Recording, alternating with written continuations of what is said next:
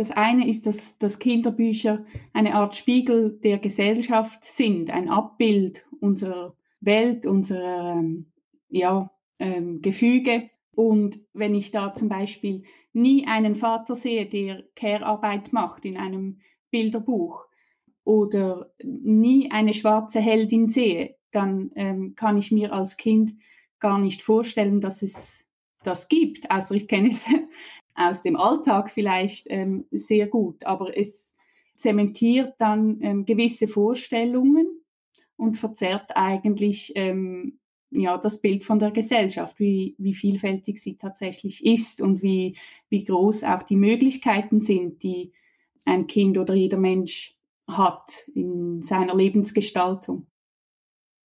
Bücher beeinflussen das Weltbild von Kindern und Jugendlichen und sind für ihre Identitätsentwicklung sehr wichtig. Vermitteln sie aber zum Beispiel klassische Rollenbilder und schreiben gewisse Fähigkeiten und Vorlieben nur einem Geschlecht zu, hindert das Kinder und Jugendliche daran, ihre eigene Persönlichkeit nach ihren Wünschen und Vorstellungen zu entwickeln. Genauso hinterlässt es Spuren bei Kindern, wenn sie zum Beispiel mit ihrer Hautfarbe, ihrer Religion, ihrem sozialen Status selten oder nie in Kinderbüchern auftauchen. Obwohl sich in Sachen vielfältige Kinder- und Jugendbücher in letzter Zeit einiges getan hat, sind Mütter, die den Haushalt schmeißen, während Väter arbeiten gehen oder Mädchen in pinken Kleidern, die mit Puppen spielen und Jungs, die im Wald Abenteuer erleben oder sich mit Autos und Experimentierkästen beschäftigen, in Büchern immer noch allgegenwärtig. Genauso sind die Figuren oft weiß und leben mit ihrer Kleinfamilie im Einfamilienhaus. Weshalb ist es wichtig, dass bereits in Kinder- und Jugendbüchern gängige Klischees über Bord geworfen werden und den Kindern eine vielfältige Welt gezeigt wird? Antworten zu diesem wichtigen Thema gibt es in dieser Folge. Schön, dass ihr da seid und zuhört. Als Expertin in Sachen vielfältige Kinderbücher ist Buchbloggerin Elian Fischer bei mir zu Gast.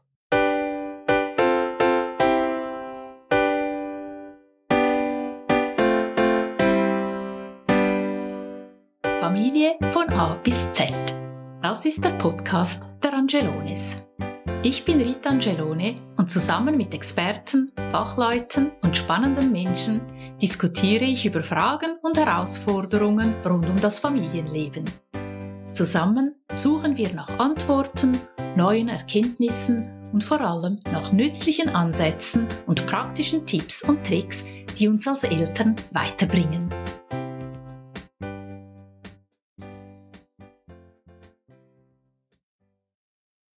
Mein Gast in dieser Folge ist Elian Fischer. Elian ist Mutter von drei Kindern und betreibt den Buchblog Mint und Malve, wo sie über die Bücher, die sie selbst gerne liest oder vorliest, berichtet. Besonders gern mag Elian schön illustrierte, vielfältige Kinderbücher. Hallo und herzlich willkommen, Elian. Hallo Rita, vielen Dank für die Einladung. Gern geschehen. Elian, es wird heute viel und gerne über vielfältige und klischeefreie Kinderbücher geredet. Aber was bedeutet das genau? Bezieht man sich da nur in Anführungs- und Schlusszeichen auf Geschlechterrollen oder gibt es auch andere Aspekte von vielfältig und klischeefrei? Wie siehst du das? Unter klischeefrei, denke ich, verstehen schon die meisten ähm, die Geschlechterrollen, ähm, unterschiedliche Geschlechterstereotype, es gibt aber auch einige, die das, die das ausdehnen auf andere Vielfaltsdimensionen, zum Beispiel ähm, das Alter, verschiedene Generationen, die soziale Herkunft oder soziale Situation, auch Nationalität oder ethnische Herkunft, dann ähm, körperliche und geistige Fähigkeiten und so weiter. Und ich spreche dann aber schon von, von vielfältig oder von divers und nicht nur in Anführungszeichen ähm, von klischeefrei. Okay, weil die erste Verbindung, die ich gemacht habe, oder klischeefrei, da denke ich automatisch an Geschlechterrollen. Aber als ich mich dann weiter in das Thema eingearbeitet habe, habe ich dann schon auch realisiert, es geht auch zum Beispiel um Berufsbilder. Ich habe Teenager, die sich jetzt auch mit der Berufswahl beschäftigen. Auch da spielt ja dann die vielfältige und klischeefreie Literatur eine wichtige Rolle. Oder auch Klischees in Bezug auf Familienformen. Wie lebt man heute als Familie? Was für Familienformen gibt's? Oder auch klischeefrei im Sinn von, wie arbeitet man heute? Arbeitet man zu Hause? Arbeitet man auswärts? Oder eben äh, Homeoffice? Äh, diese neuen New Work-Möglichkeiten, die es gibt. Siehst du das auch so, dass es eben viel weiter geht als nur die Geschlechterrolle? Auf jeden Fall, ja. Sehe ich, sehe ich genauso. Also das kann man eigentlich ähm, so weit differenzieren, wie man, wie man möchte, oder? Ähm, in, persönlichen Merkmalen angelegt, ähm, eben wie du erwähnt hast, die, die Familienform, ähm, wer gehört überhaupt zu einer Familie und dann immer weiter äh, hinaus in die wirtschaftliche Situation, die, den gesellschaftlichen Kontext, ähm, Religion zum Beispiel. Und darin verortet sich ja eigentlich jeder Mensch mit seinen ganz eigenen Merkmalen, ähm, gehört zu ganz unterschiedlichen Gruppen vielleicht, ich bin, bin weiblich, bin weiß, bin ähm, gut gebildet. Und jemand anderes ist, ist schwarz, ähm, ja, genauso gut gebildet und ist vielleicht Hausfrau, während ich Teilzeit arbeiten gehe. Genau. Jetzt andersherum gefragt, was passiert dann genau bei Kindern und aber auch Jugendlichen später, wenn Bücher eben nicht vielfältig sind und Klischees weiterverbreiten und Geschichten immer auf dieselbe Art erzählen. Es kommen immer ähnliche Helden oder Heldinnen vor. Was passiert da genau bei einem Kind?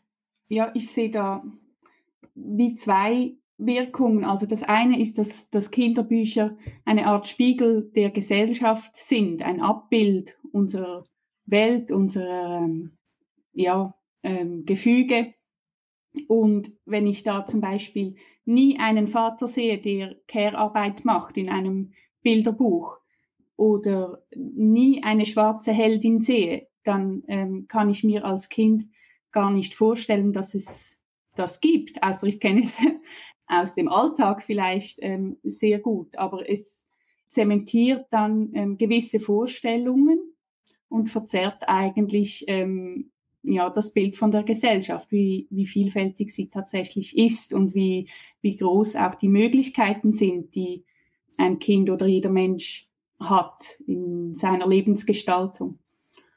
Und das Zweite ist, dass die Kinder, die sich nicht sehen in, in diesen Büchern, ähm, dann sich eben auch ja wenig Identifikationspotenzial haben. Und wenn die Forscherin dann immer weiß ist im, im Bilderbuch, dann können sie sich schlechter vorstellen, selbst mal diese Forscherin zu sein oder ähm, Astronautin oder die ähm, arbeitende Mutter oder was auch immer. Oder ähm, ein Junge, der nie einen anderen Jungen ähm, weinen sieht, denkt, das ist nicht normal, ich sollte besser nicht weinen, meine Gefühle nicht zeigen.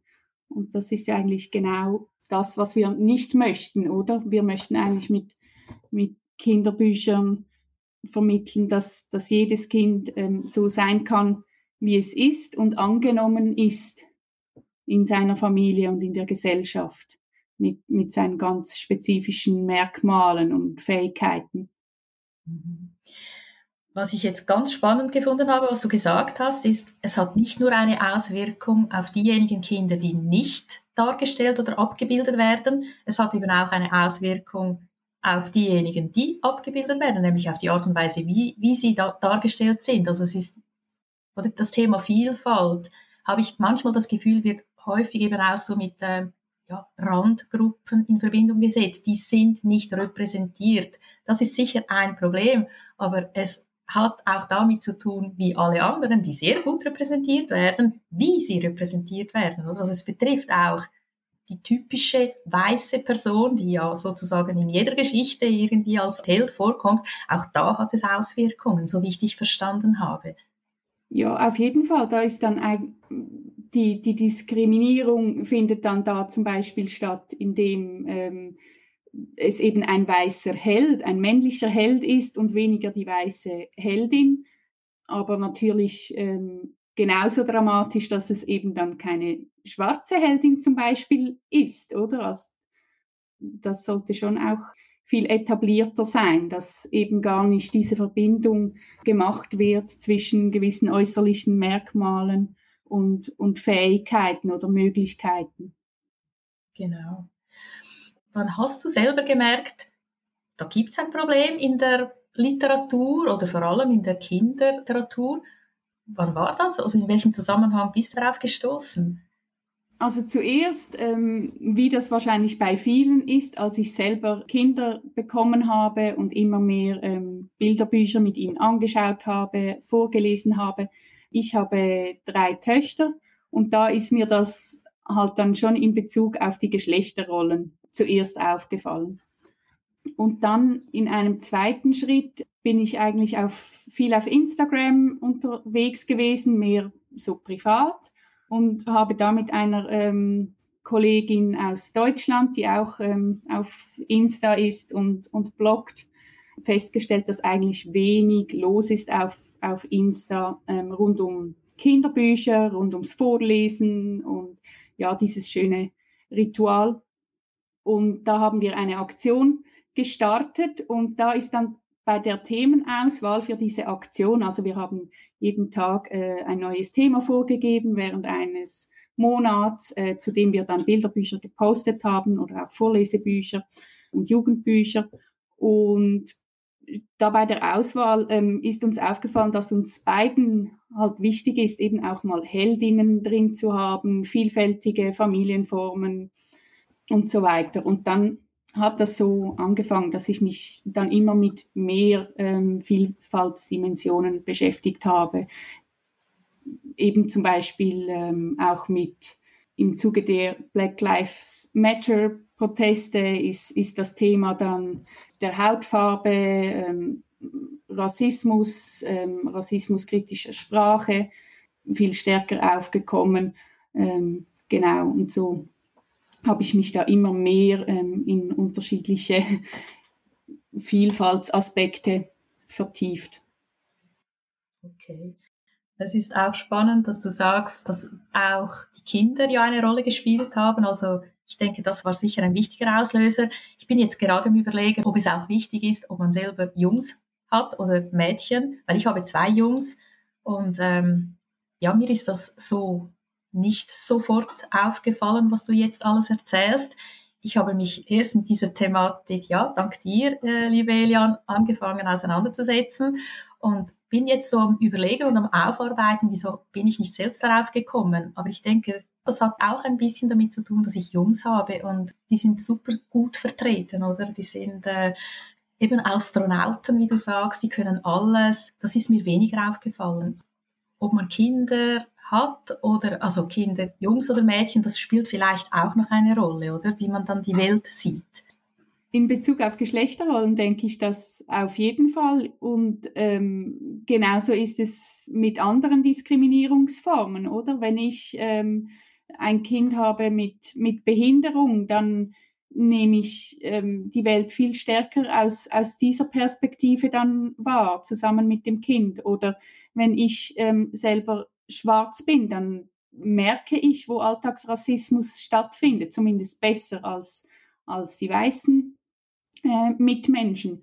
Ähm, und ich jetzt als, als weiße, gut gebildete Frau äh, merke Dinge nicht, ja, die, die einer äh, diskriminierten oder marginalisierten Person sofort auffallen würden, oder? Also da, auch da hatte ich auch genauso blinde Flecken oder habe wahrscheinlich immer noch in gewisser Hinsicht, wenn ich ein, ein Buch betrachte oder ein Buch lese, auch für Erwachsene.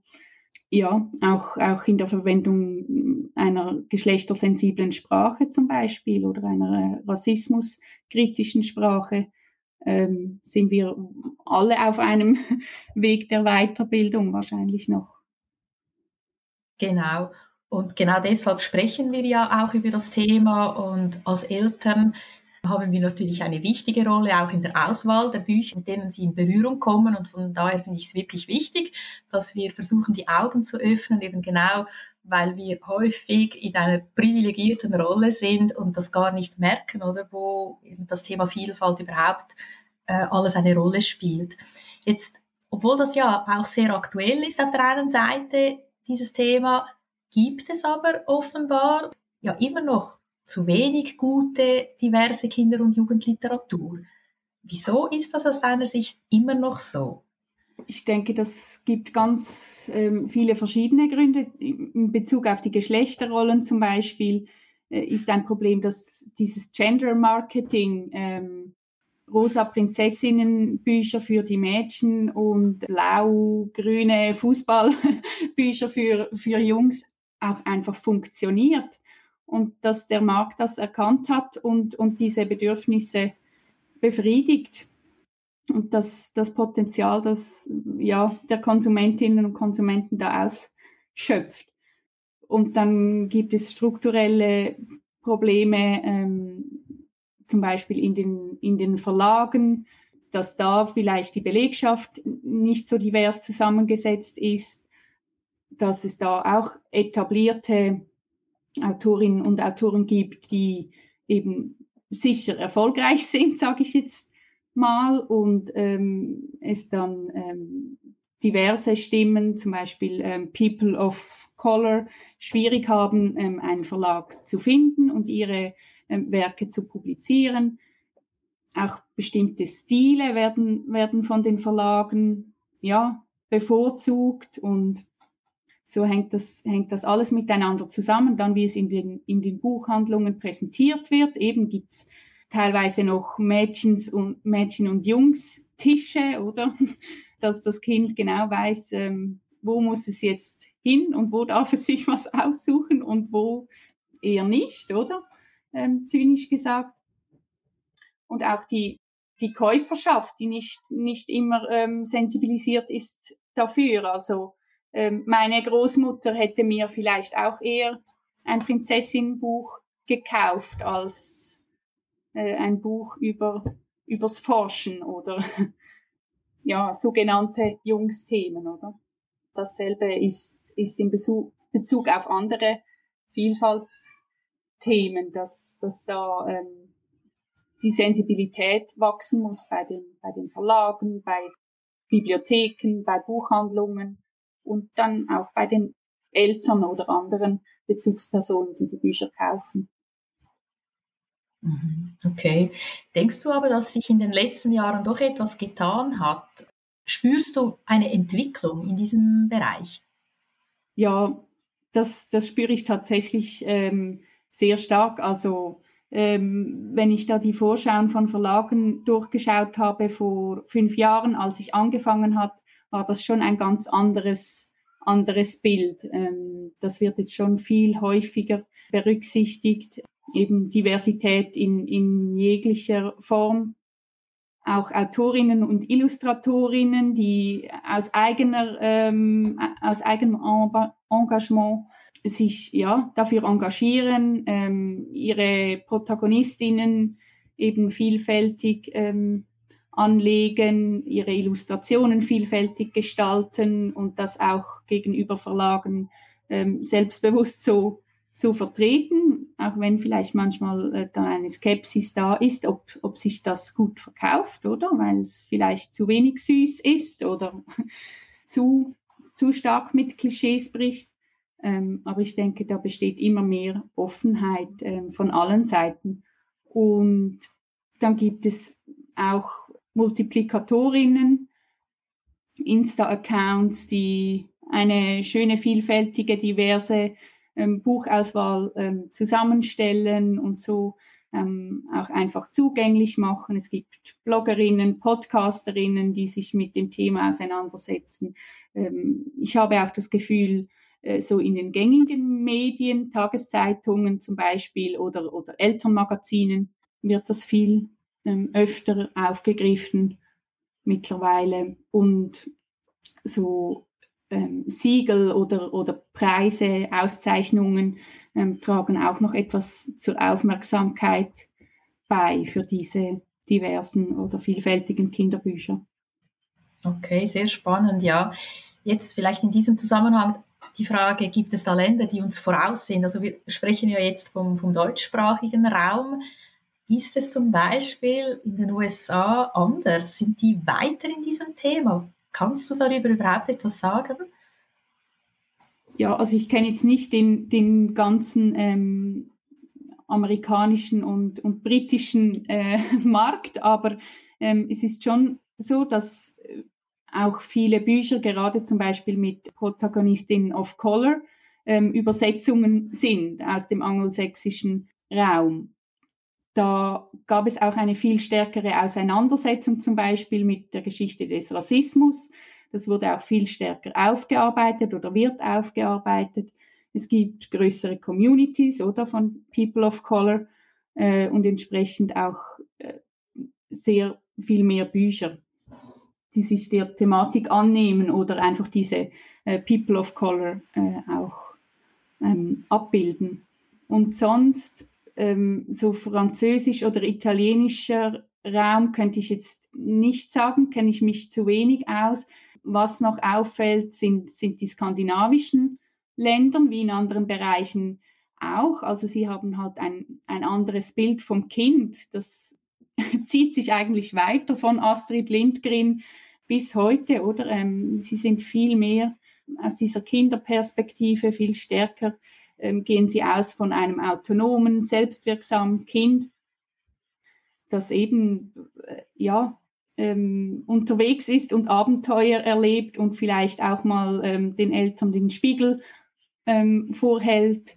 Und da habe ich den Eindruck, kommt, kommt viel Erfrischendes, weniger ähm, mit dem moralischen Zeigefinger daher als jetzt im, im deutschsprachigen Raum. Ganz, ganz spannend. Also genau jetzt auch dieser, ähm, ähm, dieser Bezug zu diesen skandinavischen Ländern. Also irgendwie zeigt sich halt die eigene Realität oder die Welt, in der man dann aufwächst, oder prägt ja die Autoren und Autorinnen und dadurch entstehen andere Geschichten als solche, die wir aus der Schweiz kennen und das gehört dann eben auch dazu, dass wir bei der Auswahl von Büchern und Geschichten über den eigenen Tellerrand hinausschauen und, und schauen, was kommt vielleicht aus einem anderen Land oder was gibt es da für Geschichten, was gibt es da für Bilder von Kindern, von Familien, von Lebensformen. Also ich denke, das wäre vielleicht ein Tipp jetzt oder für die Rolle, die wir haben als Eltern. Wir richten uns ja mit unserem Podcast und unserem Gespräch an Eltern. Was können wir denn tun, um möglichst vielfältige Literatur ins Haus zu bringen, in die Familie zu bringen. Etwas hast du schon gesagt, oder wenn man in einen Kinderbuchladen geht, halt eben die Augen für, für alles offen halten und nicht nur an den Buben oder an den Mädchentisch hingehen. Aber darüber hinaus, was würdest du noch empfehlen? Ja, ich würde schon sagen, eine, eine vielfältige Auswahl anbieten. Also ich finde es wichtig, dass dann ähm, nach diesem ersten Schritt eben, was hat man so zu Hause, das Kind schon selber aussuchen darf, weil es muss auch seinen eigenen Geschmack ähm, entwickeln, sich auch in Büchern selber ausprobieren können. Vielleicht hat es ganz spezifische Interessen, die ich äh, als Mutter oder Vater oder andere Bezugsperson nicht erkenne. Aber wenn ich jetzt ähm, selber Bücher kaufe, achte ich schon darauf, dass sie eben diesen Kriterien eigentlich entsprechen oder, oder diesen Werten und nicht ähm, eben zum Beispiel Geschlechter, altmodische Geschlechtermodelle, sage ich mal, zementieren ähm, oder ähm, rassistische Ausdrücke enthalten oder Behinderte diskriminieren, ähm, lächerlich machen. Da gibt es ja äh, leider äh, immer noch ja, schlechte Beispiele und die lasse ich dann tatsächlich nicht in unseren Haushalt oder man kann auch mal ausmisten, wenn man noch viel von früher hat. Also alles möchte ich meinen Kindern auch nicht mehr zeigen, was ich ähm, noch angeschaut oder vorgelesen bekommen habe. Mhm. Zu diesem Thema habe ich doch aber eine Frage. Also du sagst, man kann auch ausmisten, das finde ich gut. Sie müssen auch nicht mehr alles lesen, was wir gelesen haben. Aber darf man dann auch einmal ein nicht so vielfältiges Buch anschauen mit einem Kind? Also ich denke so an die klassischen Märchen, das ist ja auch so ein Thema für sich. Und doch, manchmal möchte man auch nicht wirklich darauf verzichten, weil irgendwie gehören sie dann doch dazu.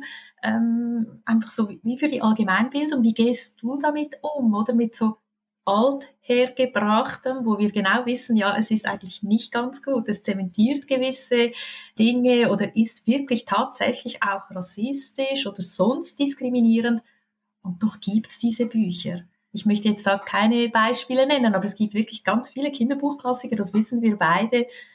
Um die kommt man fast nicht herum. Wie gehst du da vor? Ja, das ist, ist wirklich eine, eine schwierige Frage ich versetze mich dann jeweils in die, in die Position der, der Menschen, die darin diskriminiert werden. Und dann muss ich sagen, ist es jetzt schlimm, auf dieses Buch zu, zu verzichten? Oder möchte ich eben so eine ähm, wirklich weltoffene, gleichberechtigte Gesellschaft und, und verzichte darauf? Also was, ich finde, die Gefühle der, der Diskriminierten sind, sind wichtiger als meine Befindlichkeiten ähm, aus einer sehr privilegierten Situation. Jetzt zum Beispiel bei, bei Märchen finde ich, bin ich ja selbst als Frau auch von diesem ähm, Rollenmodell dann betroffen. Dann kann ich ähm, auch gut das dann thematisieren mit dem Kind ab einem gewissen Alter. Also würde ich jetzt das nicht nicht ausschließen, aber ich kann dann vielleicht nicht nur Rapunzel lesen, sondern auch noch ein irgendein Anti-Märchen, wo Rapunzel nicht auf den Prinzen warten, wartet, sondern ganz selbstständig ähm, die Welt erobert oder sich aus dem Turm befreit oder was auch immer. Da gibt es schon Spielraum, eben dann auch darüber zu sprechen, was, was falsch ist und das, das zu benennen, ähm, was aus heutiger Sicht nicht mehr geht oder was andere Menschen ähm, verletzt, oder? Damit die Kinder auch eine Sensibilität dafür entwickeln. Okay. Das finde ich wirklich eine ganz starke Aussage, die du da gemacht hast und die möchte ich auch so für mich mitnehmen. Man darf also wirklich den Mut auch haben, auf etwas zu verzichten, was ähm, ja, von mir aus bisher als Klassiker galt und, und wir auch so mitbekommen haben in unserer Jugend, vielleicht auch in der Schule ein Buch gelesen haben, das heute einfach nicht mehr passt. Und da darf man, man darf darauf verzichten und die Prioritäten so setzen, wo es eben wichtiger ist. Wie du sagst, wenn es Gefühle verletzt, die andere Menschen betrifft, dann hat das ja Vorrang. Also, ja, du hast das wirklich auf den Punkt gebracht. Und wie siehst du jetzt aber in diesem Punkt aber auch die Rolle der Schule? Weil ich habe das Gefühl, die hinken noch ein bisschen hinterher. Da werden eben zum Teil auch noch Klassiker einfach wie, wie durchgebolzt oder einfach damit man es erledigt hat. Und es, es scheint mir, ich bin nicht ganz sicher natürlich, aber es erscheint mir manchmal so, dass das Thema noch nicht ganz angekommen ist. Wie siehst du die Rolle der Schule in diesem Bereich?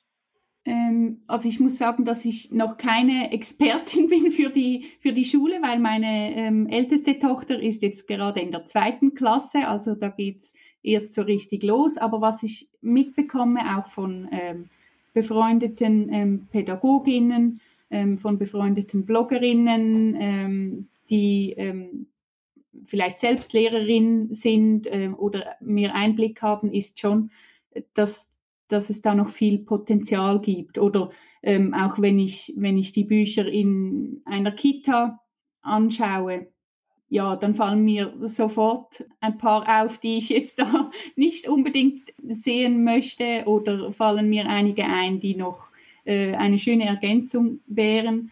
Und ja, ich finde, da sollte ähm, in, der, in der Aus- und Weiterbildung ähm, der Lehrerinnen ähm, sicher etwas geschehen und dann in den vorhandenen Lehrmitteln muss, muss es Anpassungen geben.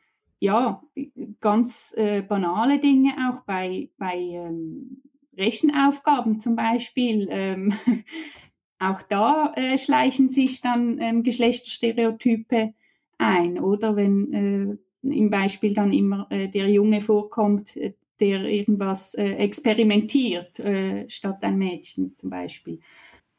Und dann in höheren Altersstufen ähm, finde ich halt auch wichtig, dass, dass die Lehrpersonen darauf achten, dass sie nicht so diesen althergebrachten Kanon an, an Literatur da ähm, durchpeitschen, ähm, wie du so schön gesagt hast, sondern nur schon mal ähm, äh, ein, ein, ein Ausgleich in männlichen und weiblichen Autorinnen herstellen, oder? Also die Klassiker sind zu 99 Prozent männlich und es gibt aber durchaus äh, auch weibliche Stimmen, die man da aufgreifen könnte.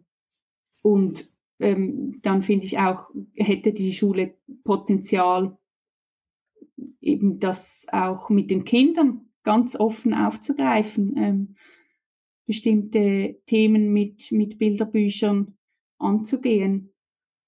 Das wird wahrscheinlich, also so stelle ich es mir vor, ähm, sicher von ähm, engagierten und versierten Einzelpersonen gemacht, aber ähm, könnte man äh, noch stärker etablieren. Mhm. Ja, also ich denke auch, dass da eine Entwicklung stattfindet. Das hinkt halt alles immer ein bisschen hinterher oder zur Realität. Was du aber auch sehr spannend und, und gut erklärt hast, es sind wie zwei Aspekte in der Schule. Das ist mir jetzt auch so bewusst geworden. Das ist einerseits das, was was man liest im Kindergarten oder in der Schule oder dann auch später in, in der Oberstufe oder vielleicht am Gymnasium, also die Literatur, die man liest. Aber was du jetzt auch noch ins Spiel gebracht hast, sind die Lehrmittel selber. Daran habe ich nämlich auch noch nicht wirklich so gedacht. Auch in den Lehrmitteln selber findet ja genau, ja, häufig auch noch so Klischee-Geschichten finden da noch statt. Und äh, das ist wie eine zweite Schiene, oder? Das ist ja nicht so, ah, was lesen wir in der Schule, sondern ja, das ist ja das Lehrmittel. Aber genau da kommt es eben auch vor. Auch da ist noch nicht viel von Vielfalt zu sehen. Und das ist auch ein wichtiger Punkt, oder? Das ist so wie eine, ein Nebengleis, oder? Zu, der, ähm, zu dieser Kinderliteratur. Genau, ja. Die, die eben doch das, das Bild prägt, dass, dass die Kinder ähm, dann mit nach Hause nehmen, oder? Ähm, wer kann rechnen, wer ähm, führt das Physikexperiment durch und wer äh, spielt in der Pause Fußball oder, oder eben nicht. Ja, ja, genau. Und deshalb finde ich es spannend. Ich, äh, ich bin ja auch froh, dass du das so erklärt hast, weil bei mir wäre das jetzt ein bisschen untergegangen. Ich habe vor allem die Frage gestellt gehabt, oder? Was liest man so in der Schule? Und das andere ist aber genauso. Ähm, das beeinflusst natürlich diese Rollenbilder eben genauso. Wirklich sehr spannend. Jetzt, ähm, was würdest du sagen, oder? Jetzt als Eltern haben wir das verstanden, wunderbar. Wir wollen uns auf die Suche machen nach möglichst eben guten Büchern, nach vielfältiger Literatur, nach einem breiten Spektrum an Geschichten und Autorinnen. Wo finden wir die? Also, oder du hast ja gesagt, oder bereits im Buchladen kann es ja sein, dass da ja schon eine wie eine Triage schon stattgefunden hat. Wie kann ich dann da überhaupt aus der gesamten Auswahl, die es überhaupt gibt, aus dem Vollen schöpfen? Wo finde ich Tipps? Ähm, wonach kann ich mich richten? Gibt es vielleicht Gütesiegel? Du hast vorhin auch kurz etwas erwähnt oder so. Ähm, ja, ich glaube, du hast sogar das Wort Gütesiegel gebracht oder ähm, an denen man ja eben ein gutes Buch erkennt. Wie gehe ich da vor? Es gibt ein Qualitäts- Label oder ja für äh, ein Siegel für Vielfalt, das Kimi-Siegel. Das wird seit 2019 verliehen und ich glaube, das wurden jetzt äh, von Jahr zu Jahr auch immer mehr Bücher ausgezeichnet. Also da findet man schon eine sehr gute Auswahl in Bezug auf ganz unterschiedliche äh, Vielfaltskriterien, also Kinder mit, mit Flucht- und Migrationserfahrung, ähm, LGBTQ, People of Color haben wir genannt und vieles, vieles mehr. Auch äh, armutsbetroffene Kinder und Familien äh, kommen in diesen Büchern vor. Auch ähm, Gefühle, die offen gezeigt werden können, zum Beispiel eben von allen, äh, nicht nur von weiblich gelesenen Personen. Ja. Und es gibt auch ähm, verschiedene Empfehlungslisten oder ganze Broschüren mit mit Tipps. In der Schweiz zum Beispiel von der Fachstelle für Gleichstellung des Kantons Basel gibt es eine gute äh, Broschüre zu ähm, Geschlechterstereotypen oder Büchern, die diese eben genau nicht reproduzieren. Auch ähm, das SIKIM, das Schweizerische Institut für Kinder- und Jugendmedien, hat zusammen mit der Zürcher Fachstelle für Gleichstellung solch eine Liste herausgegeben. Und dann gibt es jedes Jahr oder jedes zweite Jahr gibt es von Baobab, das ist ein Verein und auch ein Verlag, der sich für vielfältige Literatur, Kinderliteratur einsetzt, gibt es die Zeitschrift Kolibri. Das ist so ein ganzes Büchlein mit Leseempfehlungen, die kulturelle Vielfalt äh, berücksichtigen.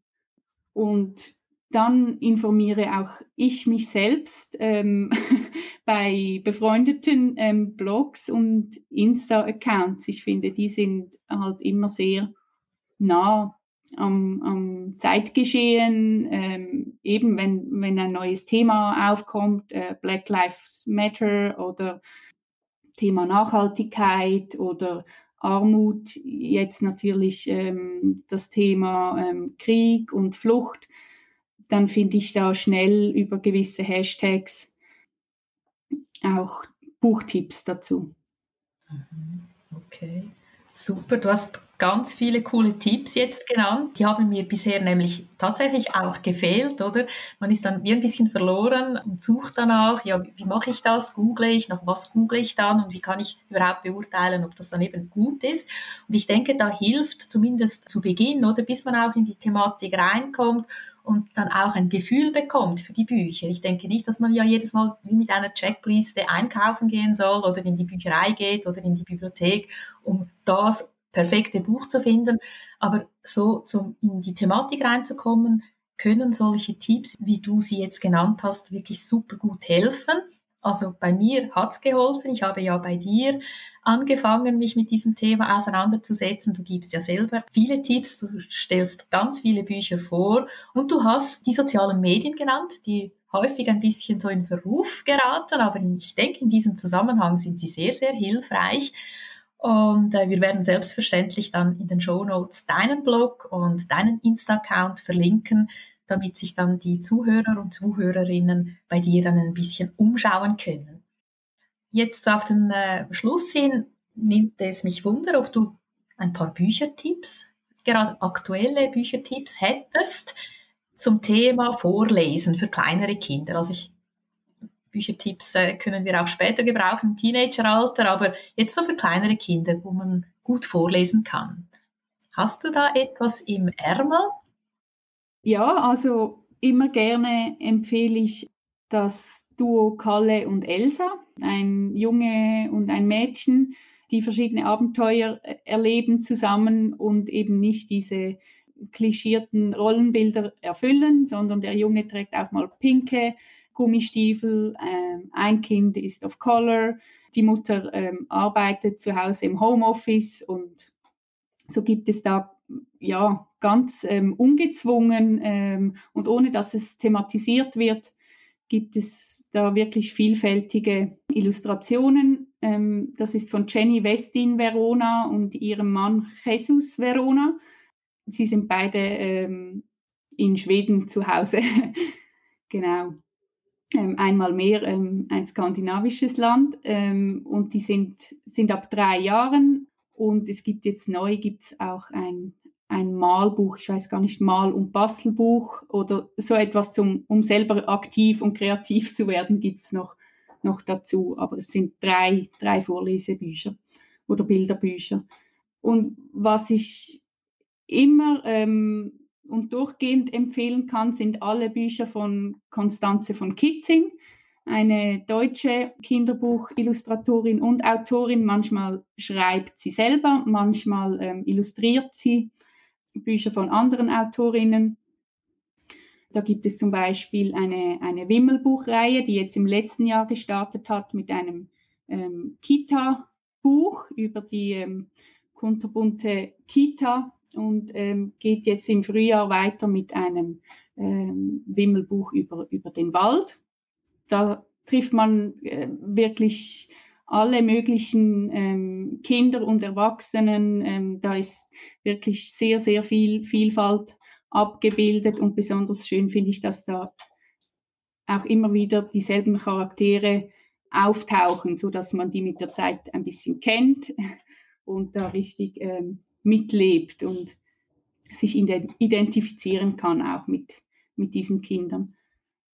Wenn es mehr so ins Sachbuch gehen soll, ähm, mag ich sehr gerne die Little People Big Dreams Reihe aus dem Inselverlag. Die sind sehr schön gestaltet ähm, und nehmen sich äh, berühmten Persönlichkeiten an, die irgendetwas Besonderes erreicht haben. Ähm, Astrid Lindgren ist dabei, äh, Rosa Parks, die äh, Bürgerrechtlerin, Marie Curie, die ähm, Nobel, erste äh, weibliche Nobelpreisträgerin ähm, für Chemie und Physik oder auch jüngere wie ähm, Greta Thunberg.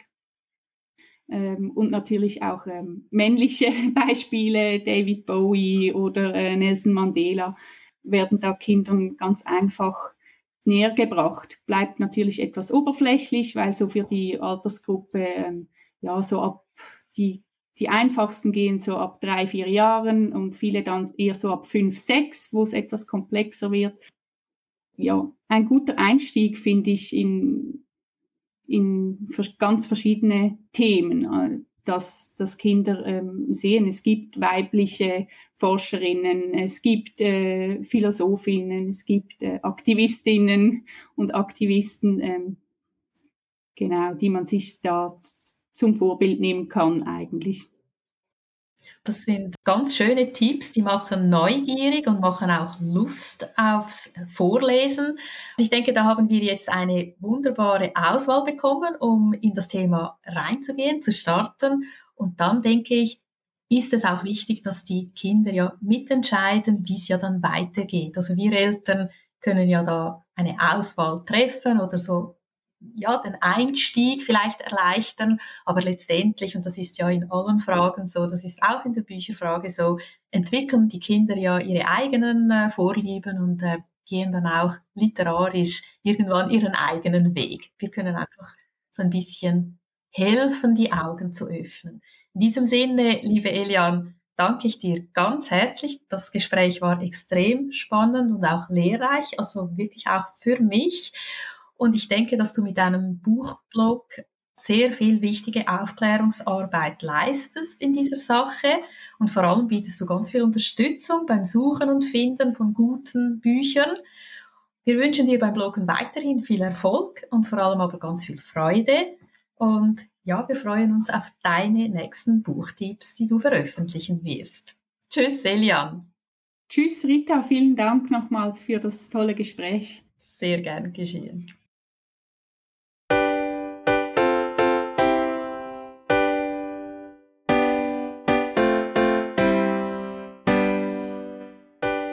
Gespräch mit Elian haben wir erfahren, dass einseitige Abbildungen unserer Gesellschaft einen negativen Einfluss auf unsere Kinder haben können, weil sie sich einschränkend auf ihre Entwicklungsmöglichkeiten auswirken.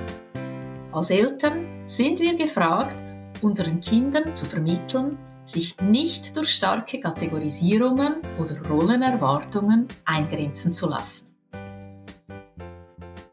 In den Shownotes zu dieser Folge findet ihr die Links zum Buchblog von Elian, Mint und Valve und zu zwei weiteren Podcast-Folgen, die perfekt zum Thema passen, nämlich zu Josia Jourdans Podcast-Folge zum Thema Diversity und LGBTQ in Kinderbüchern und zu Andrea Carimes Podcast-Folge zum Thema People of Color und Interkulturalität in der Kinderliteratur.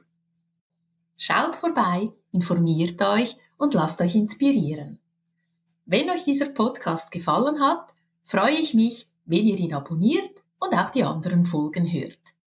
Danke fürs Zuhören, tschüss miteinander und bis zur nächsten Folge.